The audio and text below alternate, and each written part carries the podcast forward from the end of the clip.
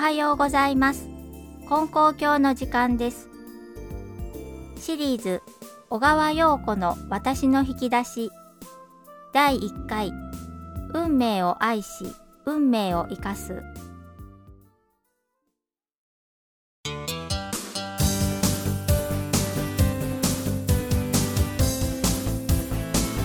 皆様おはようございます。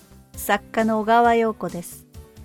昨年に引き続き小川陽子の私の引き出しその2と題しまして日頃私が根高教を通して思っていることを5回にわたり自由におしゃべりできたらと考えています。今日はその第1回です。どうぞよろしくお願いいたします。私は父方の祖父が岡山市にあります金光教高等教会の教会長をしておりました関係で子供の頃から自然と宗教的な雰囲気に守られて育ちました。教会の離れに住んでいましたので教会が遊び場でした。本人が全く意識しないうちに家族や信者さんから根高教的な考え方を頭ではなく心で感じ取りながら成長したと言えるでしょう。さて私は文学を勉強するため1980年東京の早稲田大学に入学しました。大学時代の4年間お世話になったのが今も小金井市にあります根高教の信奉者のための根高教東京学生寮です。当時男子寮には30人ほど、女子寮には5人が入寮していました。18歳の私は生まれて初めてここで親元から離れた生活を経験することになったわけです。出身地も大学も家庭環境も異なる者たちが一つ屋根の下で一緒に暮らすわけですから面倒な問題がいろいろ起こって当然です。ところが人間関係のトラブルに悩まされることは一切ありませんでした。私たちは何でも分け合いました。食べ物や洋服や本などといったものだけではありません。最も強い絆で共有したのは時間でした。誰かが悩みを抱えている時孤独な気持ちでいる時喜びを伝えたいと思っている時私たちは相手にいくらでも自分の時間を差し出し一つの時間を共有し心を通わせ合ったのです。初めての合コンに何を着ていったらいいか名画座で見た映画がどんなに素晴らしかったか好きな人に振られてどれほど傷ついているか今から考えれば他愛もない内容だったかもしれません。しかし貧しい私たちが持っている最も貴重なもの、それが時間であり、それを分け合うことが何より相手への思いやりを示す方法だったのです。私たち五人が同じ価値観で生活を共にできた一番の要因はやはり、バックボーンに根高教の教えを持っていたからでしょう。私は根高教のおかげで一生の友人と出会うことができました。そしてもう一つ、生涯を通して決して忘れることのできない出会いがありました。良館の中山亀太郎先生です。先生は5歳の頃、買ってもらったばかりの下駄が線路に挟まり、それを取ろうとして汽車にひかれ、両手と片足を失われました。しかし、お母様の愛と根高教の新人を支えにして困難の中運命を切り開いてこられました。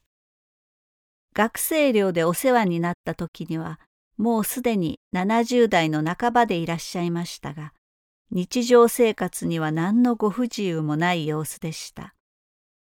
いつも着物姿でミシンも使えば自転車にもお乗りになるという具合でおそばにいるとついお体のことなど忘れてしまうくらいでした。先生は寮生たちに余計なことは何もおっしゃいませんでした。小言をこぼされたり、不機嫌な様子を見せられたり、雷を落としたり、といったことが一切一度もなかったのです。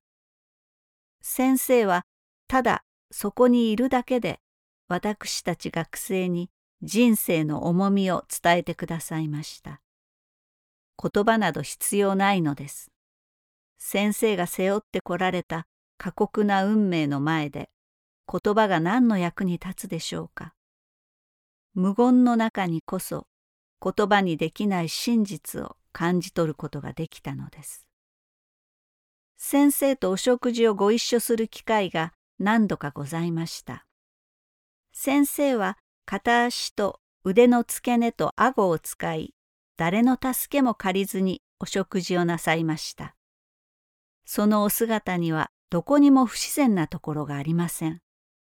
澄んだ風が吹いてきたとき、自然に顔を空に向け、目を細め、深く息を吸い込みたくなるのと全く同じように、仕草のすべてがありのままで美しいのです。先生に運命を愛し運命を生かすという題名の著書があります。これほどの運命を背負いながらそれを恨むのではなく愛し自らのものとしそれを生かして新しい運命を開拓してゆく。小さな体で黙々とお食事をされる先生のお姿を前にし、人間はこんなにも自然に自分の運命を受け入れる強さがあるのかと、ただ胸がいっぱいになるばかりでした。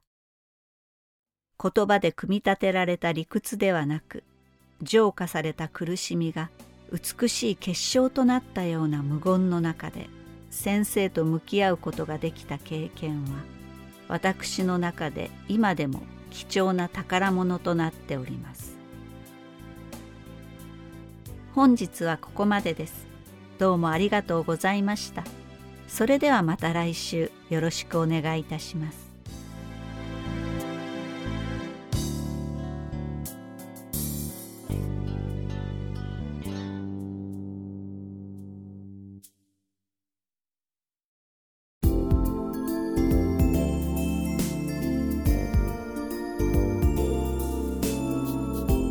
小川陽子の私の引き出し。